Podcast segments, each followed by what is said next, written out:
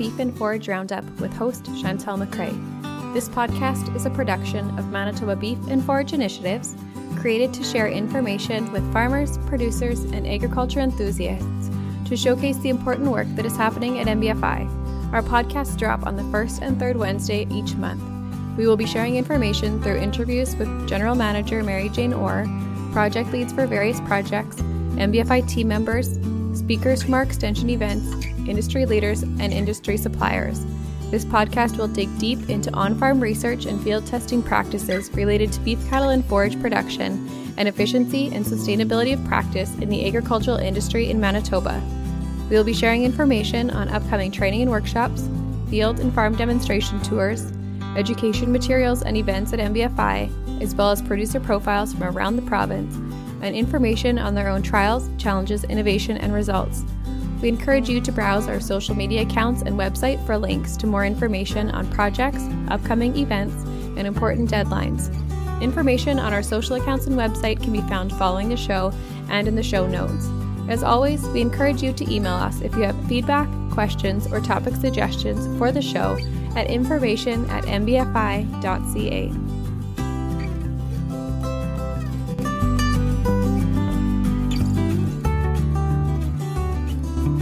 Doug Allison has been a beef sales consultant with Cargill Animal Nutrition for the last 23 years. In his role, he works with livestock producers in the feedlot and cow calf businesses, helping to balance their feed programs, looking at ration costs, and identifying the best cost scenarios. Doug has worked with many operations in Manitoba and eastern Saskatchewan. He develops nutritional solutions with products designed with Cargill's Beef Max ration balancing program and markets brand named products like the Right Now Mineral Program, which is registered with Altosid IGR. Casey White was born and raised on a commercial cow calf operation south of Marfa, Texas. After receiving a Bachelor of Science degree in animal science from Angelo State University, he attended Texas A&M University where he was awarded a Master of Science degree in entomology with a focus on medical and veterinary entomology. Upon graduation, Casey managed the Veterinary Entomology Research Laboratory at New Mexico State University for two years. His work was focused around conducting industry sponsored efficacy evaluations of various insecticidal formulations against pest species of livestock. For the past 19 years, Casey has been employed with Central Life Sciences and currently serves as the Senior Director of Technical Services and Innovation. In this role, he manages a group of entomologists responsible for supporting customers, end users, and sales and marketing groups, as well as conducting field trials, product evaluations, demonstrations, and education of the existing products in their portfolio. Today, I'm talking with Doug Allison and Casey White about the Altosid Insect Growth Regulator, IGR, mineral supplement impacts on hornfly populations in Manitoba. The study was carried out in collaboration with MBFI. Welcome to the podcast, Doug and Casey. Thank you. Thank you. Before we get into the project, can each of you share a little bit of information about your history and background, specifically as it relates to agriculture?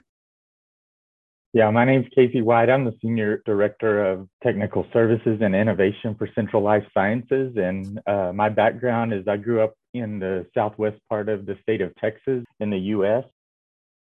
My family has commercial cow calf operation, which they still operate today. I have a degree in animal science from Angelo State University and then went on to Texas A&M and got a master's degree in medical veterinary entomology.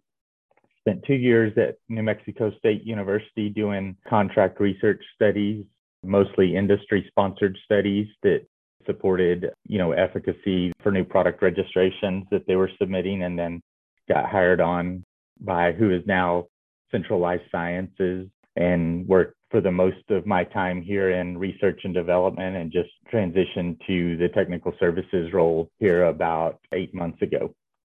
Perfect. Thank you. And Doug? Currently, I'm working with Cargill. I've been working with them for almost 23 years now in the Manitoba and eastern side of Saskatchewan geography. I've been working with cow calf and feedlot, mostly backgrounding producers over that time. I do work with our dealer network across Manitoba and Saskatchewan.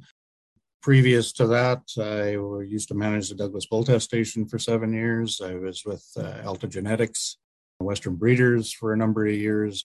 our family has been in grain and livestock industry our whole lives, and I've been working in the industry in some facet all the way through. Had a purebred operation, cattle operation.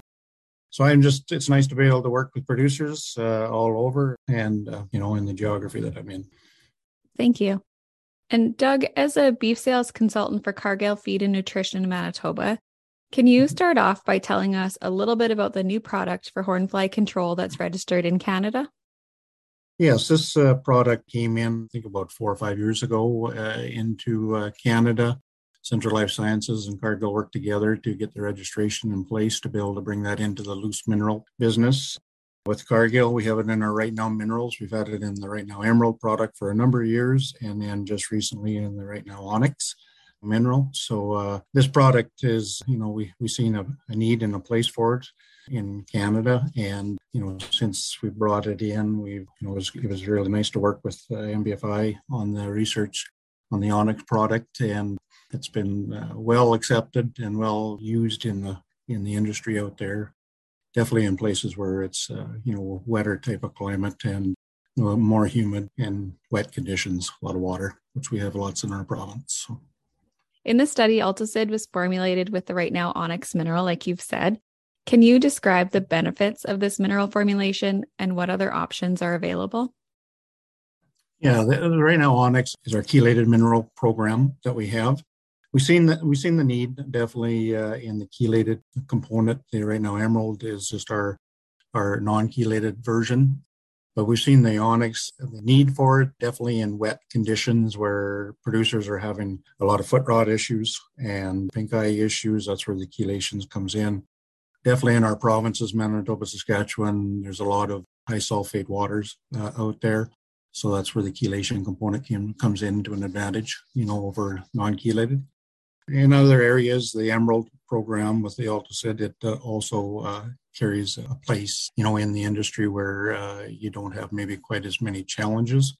But we were, you know, interested in doing a study with the Onyx program and uh, see how that see how that worked. This might be me, but I haven't never heard the term chelated before.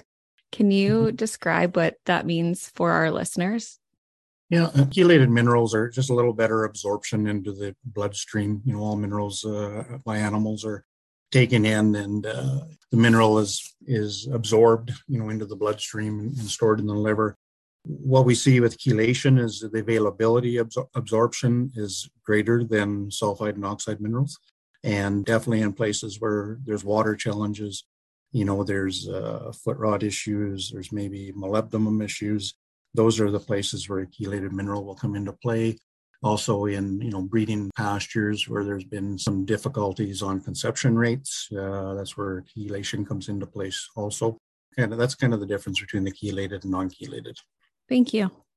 On a broad level, what are external parasites and how do they negatively impact livestock? Well, you'll get external parasites, you know, include mites, ticks, lice, and flies. And you know, this product here, what what it does is works with the horn flies. You know, this product will help you know stop hatching of the eggs in the larva situation is where the Altosid IGR comes into place. Has a benefit of decreasing the fly population, which enhances cattle being out grazing more and more benefits and economic opportunities for them when they're grazing and uh, and producing milk for the calves. And when is hornfly pressure most prevalent in Manitoba? Well, Manitoba definitely, you know, a lot of the manure out there is going to carry eggs, and uh, they typically don't hatch until you get into, say, 65 degree weather. So once it starts getting warmed up, so you're going to start seeing, you know, hatching of those those eggs and the flies in, you know, in May and June, and uh, that's why we, you know, recommend the product to be able to put out in May to be able to, you know, when you get the first hatch of those eggs, you know, then the cows are consuming that mineral and uh, then they're getting, you know, the Altosid in, into the uh, manure and which helps just the evolution of those those flies, you know, being hosts on the cows and then dropping their eggs in the fresh manure. So, but typically you'll always see it's May, June, July, you know, but mostly June, July are our main months. Those months when it's a little bit warmer. Yep. You've kind of alluded to this already, but what are the benefits of feeding Altosid mineral to cattle? Well, I think the biggest thing is is just the fly pressure. You know, you drive around the countryside, you see all these cows. You know, typically once you start seeing them in June, July, into June, July, you start seeing cows stockpiled up in the windward corners, you know, of the pastures to get away from the fly pressure lots of times in that windward corner they'll beat down that grass and and just turn it into more dirt you know where there's not as much fly pressure. So with the Altosid product what it does is it lessens that impact of that fly pressure. So those cows and calves are out grazing when they should be in the mid part of the day you know and if they're going to be grazing they're going to be producing more milk they have more body condition, you know, less pressure those on those cows from those flies that they're uh, not trying to take away from that body condition and uh, milking ability. So it's nice to have them that they're out grazing midday versus being stockpiled in the corners. Yeah, for sure. And you've kind of mentioned this already as well, but how does this product prevent the completion of the hornfly life cycle? Altosid in the mineral, the cattle consume it, and then their manure is going to get treated. And I think Casey will go into this in, a lot more in depth. But you know, with that manure being treated, the horn flies are the flies on the back of the cows that are not good flyers. So they stay close to the cow, the host. They'll go and drop their eggs in the fresh manure and then back to the host. And that evolution for that cycle continues. But with the with the Altosid and the manure, what it does is that it stops those eggs from hatching uh, in the larvae stage, and uh, thus decreasing the fly population. And that's the idea of the product, so that those cattle can get out without pressure. You know, grazing more, and uh, that way, you know, it's it's better for them that they're consuming this product. They're they're milking better. They're eating. You know, there's no challenges for them, or not as many challenges with less fly population. And what is the recommended utilization of the Altosid mineral? And what are some tips and tricks that you would have to support the uptake of free choice mineral provision? Because there's sometimes we hear of producers who have free choice mineral that's available, but maybe their cattle aren't consuming as much as what they need to be consuming in order for it to be effective. Yeah, you'll you'll definitely see. You know, this study was very interesting and interesting for myself too because we did a three day trial and you know, on the uh, amount of uh, mineral that was put out and then and recorded every three days before new mineral was added again. And we, I've seen this over the years that, you know, as you get into different geographies, different environments, dry matter of the grass, you know, whether it's really wet or, or really gets dried out in the summertime, you're going to see in, intake fluctuations in a typical pasture. Uh, recommended rate here on our products is 100 grams, but as you can see in the study, that's why we wanted to do the onyx too. We know that an onyx, you know, has a little bit more bitterness in it, and we wanted to see what that intake was versus what we know is with the emerald mineral. But we didn't see the intakes we wanted on this study, but we did see that when the cows in the Brookdale farm were in more closed grazing uh, pastures, the intake was higher and that's what we typically see. You know, more more mob grazing closer to the mineral feeders. You'll see a little, you know, more intake, more uptake on that product or any any product versus just a, a free range type of pasture situation. And then, you know, between the two farms that we've seen here, you know, the Johnson farm is definitely on drier ground and not as much standing water versus the Brookdale farm. It was interesting to see even with the Brookdale farm, they weren't in the controlled paddocks uh, intake was not quite as high as compared to the controlled paddocks. But normally you'll see intake in any product variation from time to time, depending on year, depending on dry matter of the grass and uh, just seasonalities. And I'm glad you brought up the specifics of the study because that reminded me to make sure that I mention that we will link the whole study into the show notes for this episode. So if there are listeners who would like more information on the specifics of this project, then they can go to the show notes and they can follow that link and get all that information from there. What was the main objective of trialing the Altosid IGR mineral at MBFI? I think the main thing was just to be able to see what it's like in, in Canada. A lot of our studies that we, you know, have seen have been more in the United States and we wanted to see what they were up, you know, in Manitoba, especially being in a little wetter environment, humid environment, you know, more standing water in places and see what that was like versus maybe other geographies. And it was interesting because there was definitely two different different geographies, you know, only 15 miles apart from the Brookdale farm to the uh, the Johnson farm outside of Brandon. So, you know, it was interesting to see that the differences of how the product worked and you know, it was interesting to uh, just that observation uh, and how it uh, affected, you know, the fly population. Great, thank you. And we have a couple questions for you later on, but I have a few questions for Casey now first. So, Casey is the Senior Director of Technical Services and Innovation with Central Life Sciences, which is based in Dallas, Texas. You were the study director and developed the study protocol to be carried out by MBFI. You were additionally involved in the project by carrying out the image analysis on hornfly counts to determine the effectiveness of the Altosid treatment mineral. Can you outline the experimental approach to evaluate the impact on hornfly presence?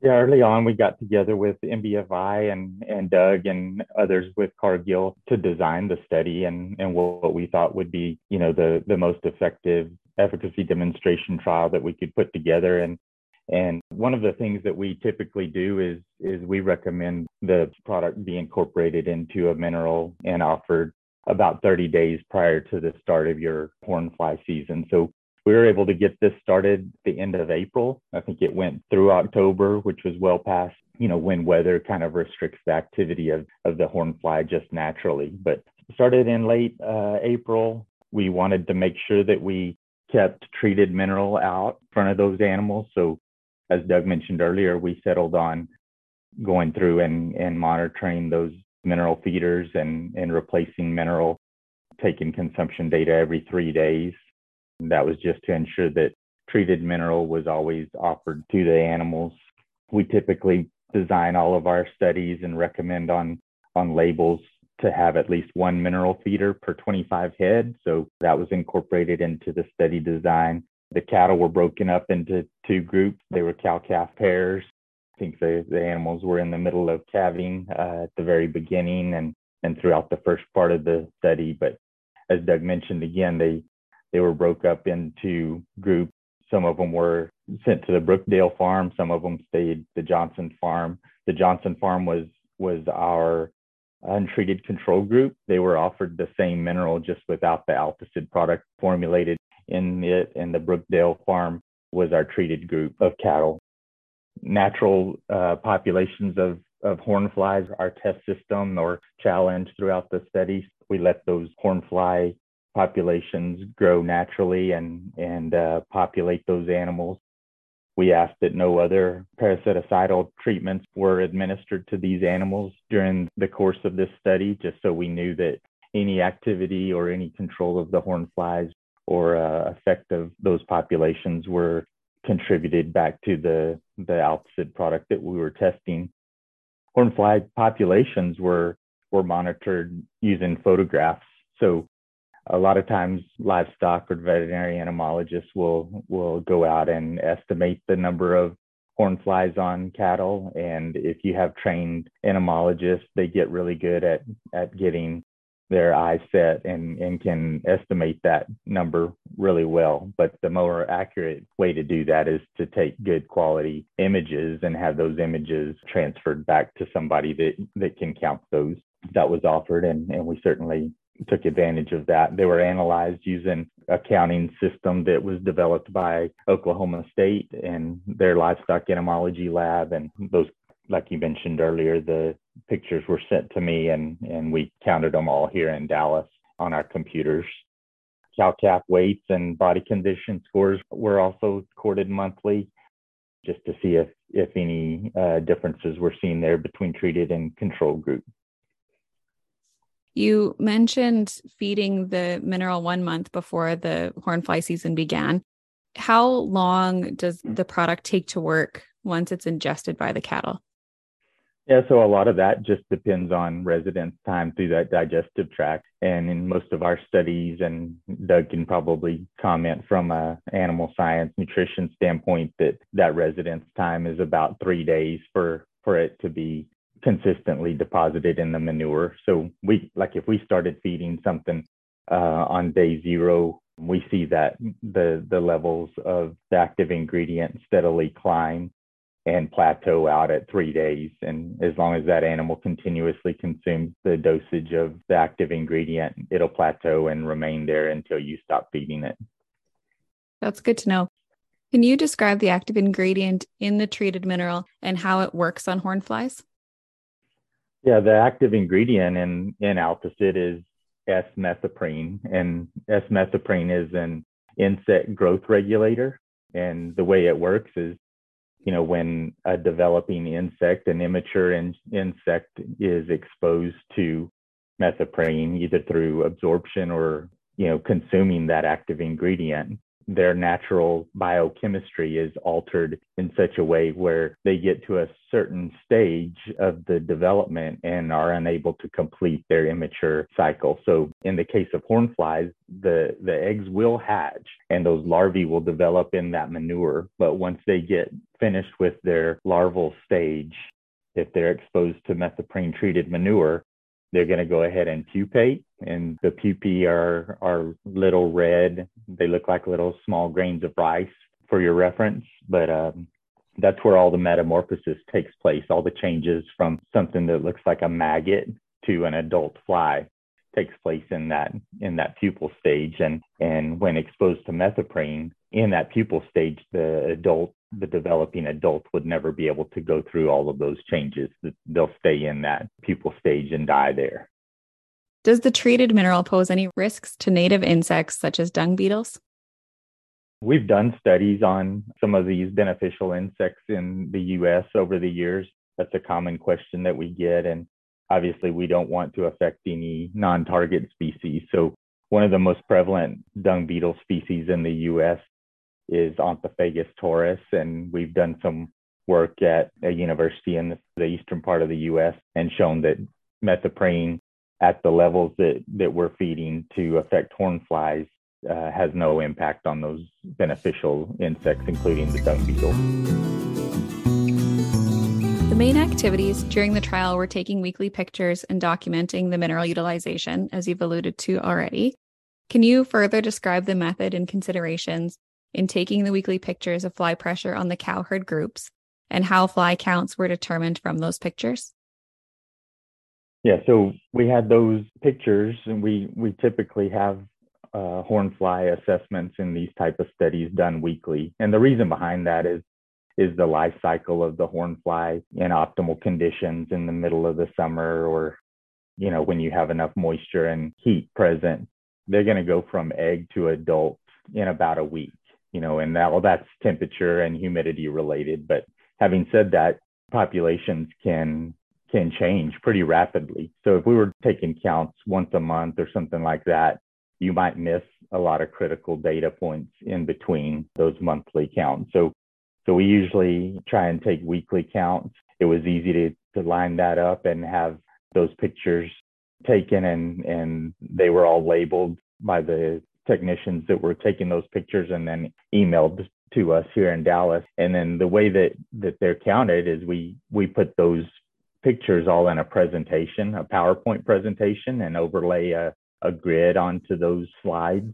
And then you're able to count, you know, there may be 100, 120 individual squares on that animal that gets overlaid, and you're able to count more accurately each individual fly that's in those those individual squares.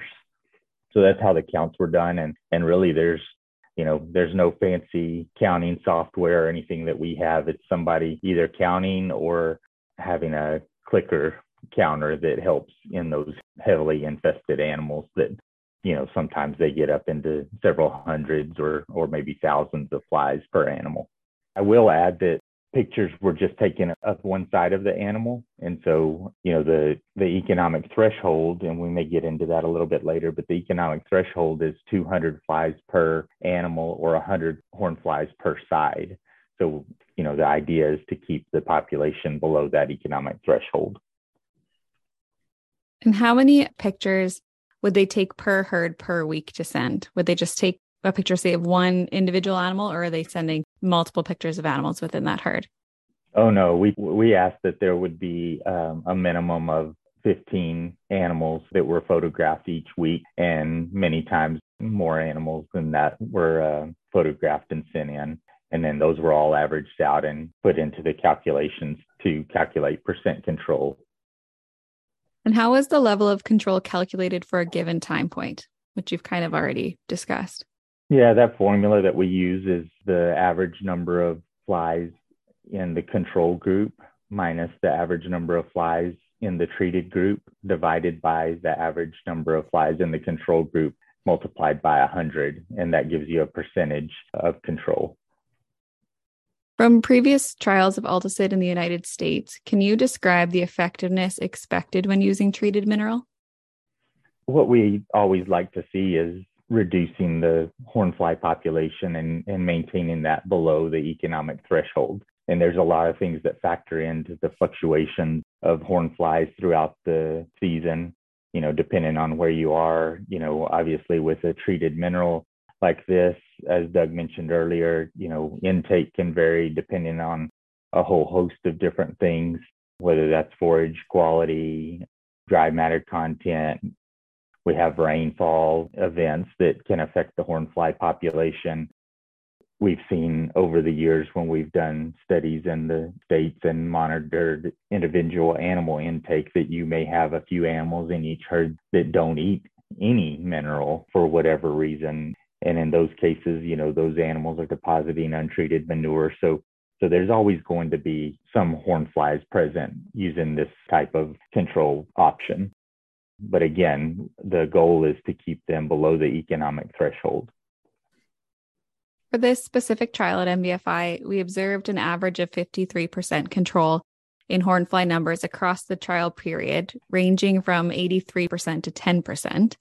What stood out to you in regards to hornfly presence between the cattle who were consuming Altosid mineral and those who were not?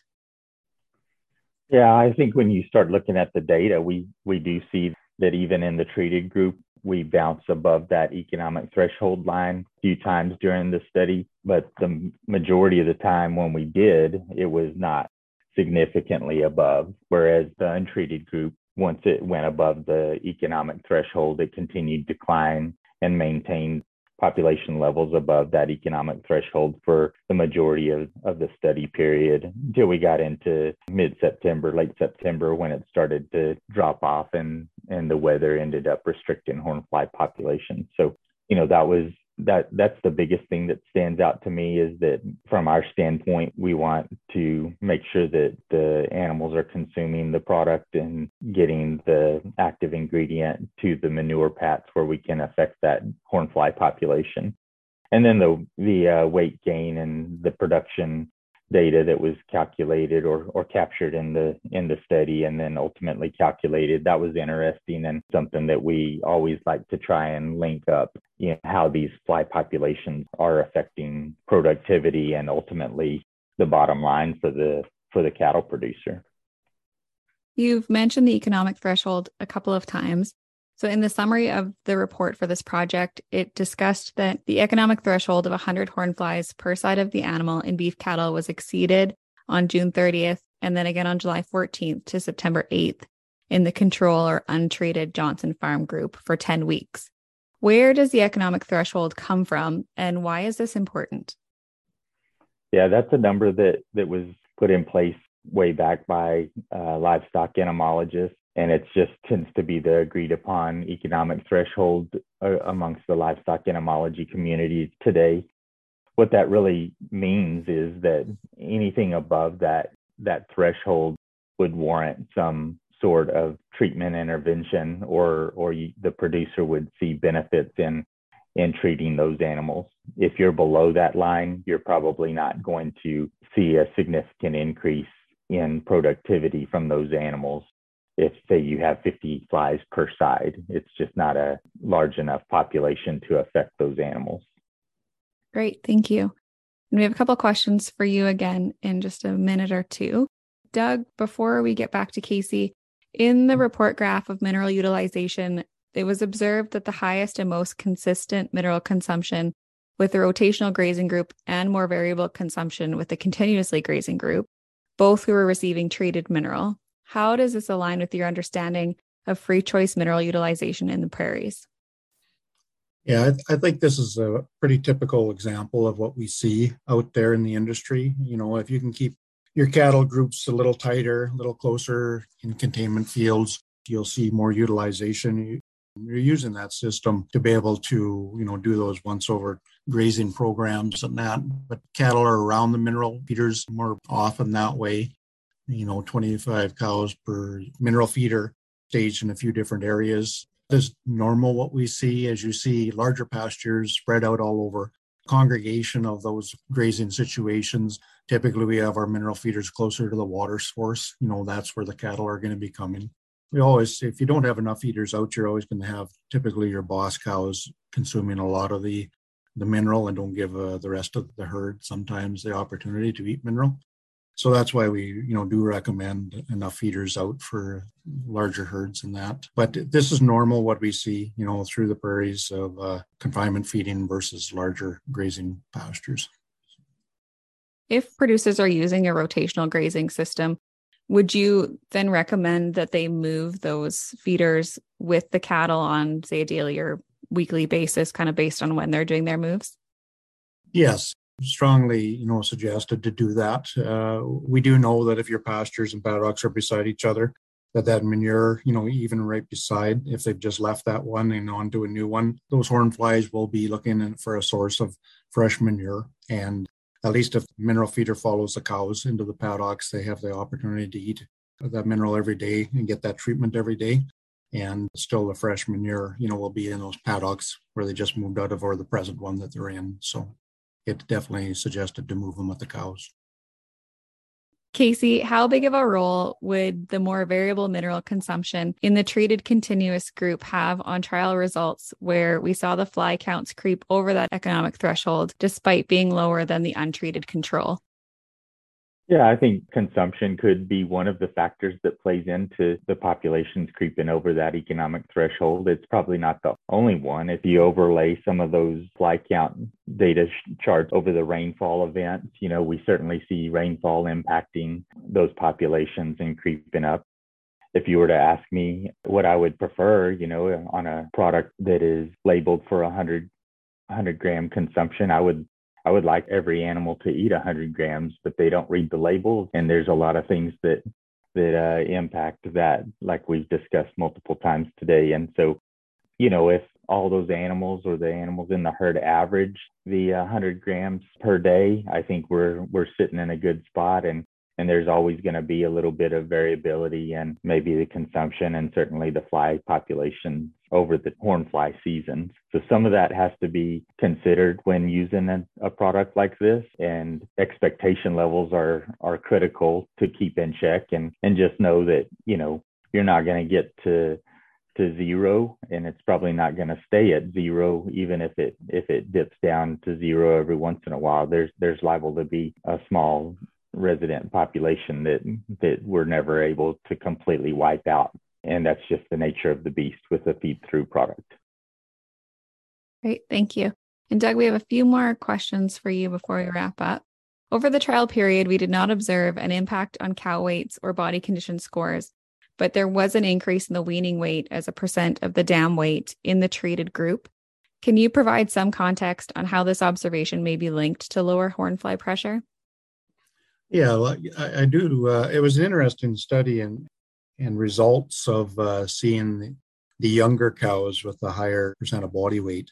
You know, we, we did notice that, you know, they, they definitely were at the Brookdale farm and more of the mob grazing or the rotational grazing pastures versus the, the bigger mature cows at the Johnson farm. Like we say, it, it definitely shows there is variability in this product on some of the intakes, but we did we did see some of the results that the product that uh, that where they were consuming. When you look at percent of body weight, it means that they were out grazing, they were milking, you know, a little better. Partially maybe from the product, partially from the pasture situation that they were eating, but uh, it was an interesting result uh, from you know the two groups. It was it was one of those things that uh, I think we we would see that in a lot of different grazing situations body condition score definitely does come back into play depending on the environment and the forage that you're eating, along with uh, the weather and fly populations. We know that is all part of a correlation.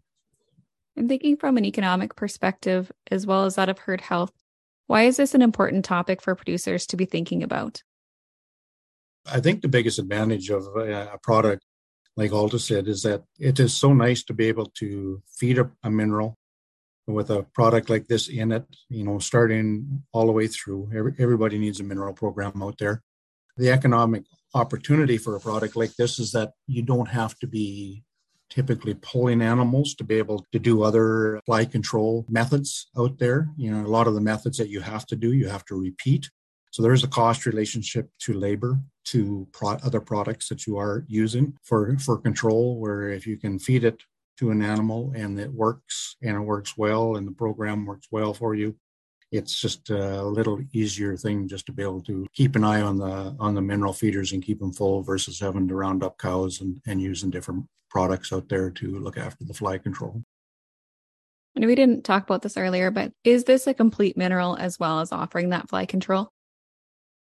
Yes, it is. Yes, uh, this this product is is balanced for summer grazing. You know, products the macro and micro uh, minerals nutrients that, that they're getting and you know balances typically with manitoba saskatchewan or any summer grazing pastures and forages that are, are used out in the industry and can you share details on the product's current availability and uptake in manitoba Yes, well, the Altosid with the IGR is, is very new. It's this is just the, the second year that we've had it out. The first year was the trial uh, that we got it registered in Canada. The other product was the Emerald. It's been out for a number of years. I think the biggest thing is that, you know, the product is available throughout our dealer network across Canada. It's a product that I think is going to be more opportunity for people as they learn about it. Uh, anybody that's in a high fly population, there's an advantage of a product like this. So I think the biggest thing is for ourselves is just make sure the dealers are, you know, working with the customer base around them and there's opportunity for producers to be able to pick up the product. And do you know off the top of your head what the cost of it will be for this upcoming year? That varies quite a bit just due to the uh, price of ingredients, whether it's some of the, the micronutrients and or macros, and then the vitamins is another part of it. So that that is a mo- little bit of a moving target.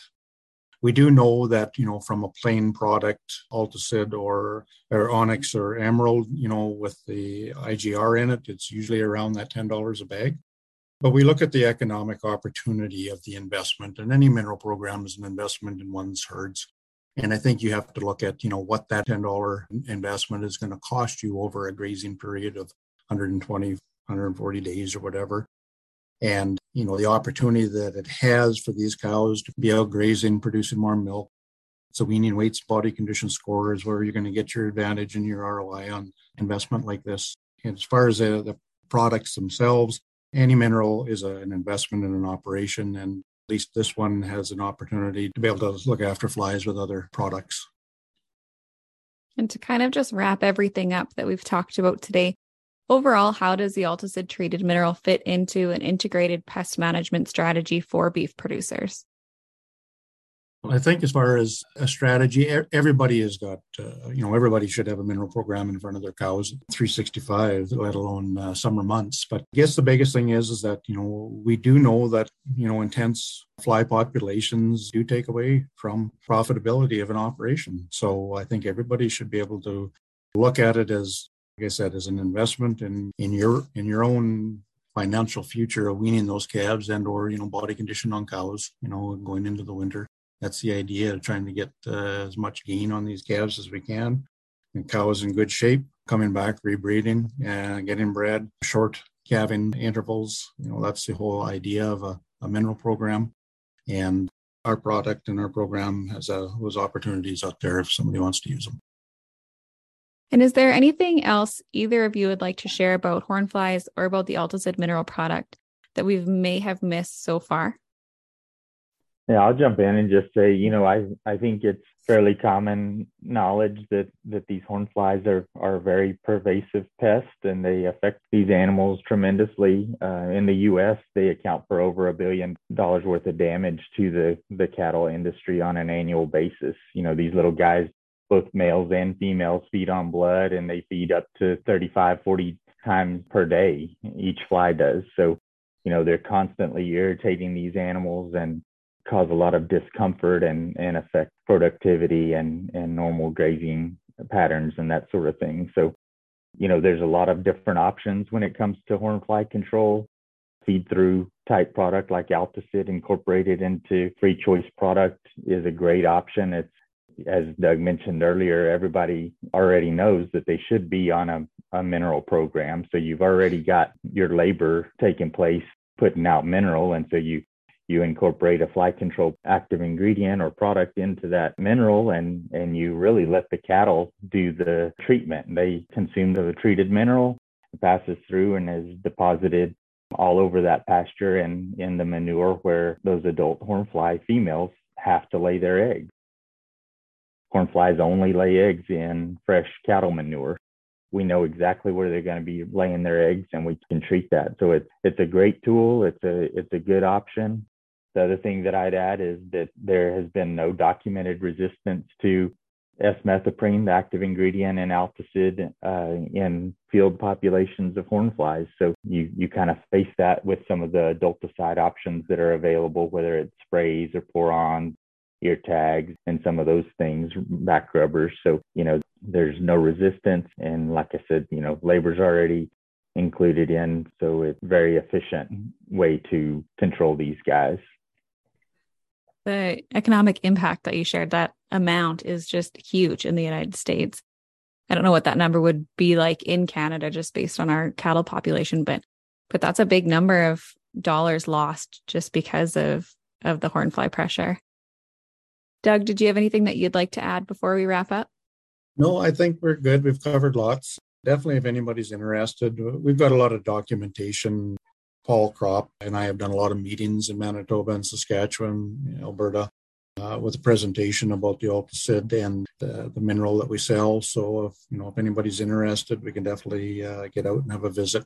You know, we do have documentation of the studies and stuff like that that have been done. And uh, yeah, this thanks for the opportunity to be able to speak with you.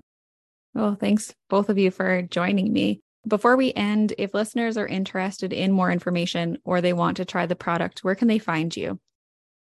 Or how can they get a hold of you, I guess?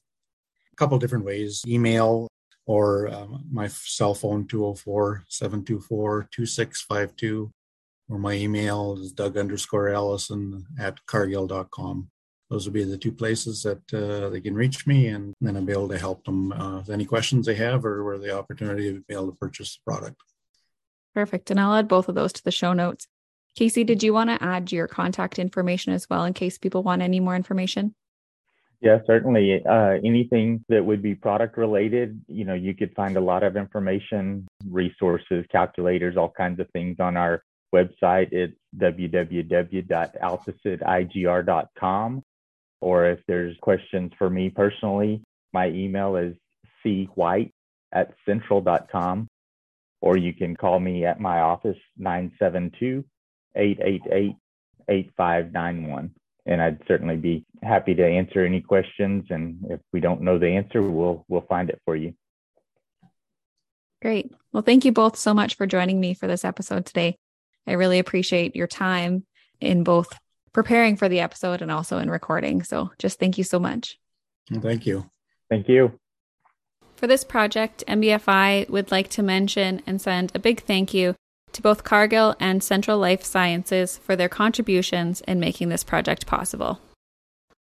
The research programs and daily operations at MBFI would not be possible without funding from the Province of Manitoba, Government of Canada, and Canadian Agricultural Partnership, as well as partnership with Manitoba Agriculture, Manitoba Beef Producers, Ducks Unlimited Canada, and the Manitoba Forage and Grassland Association.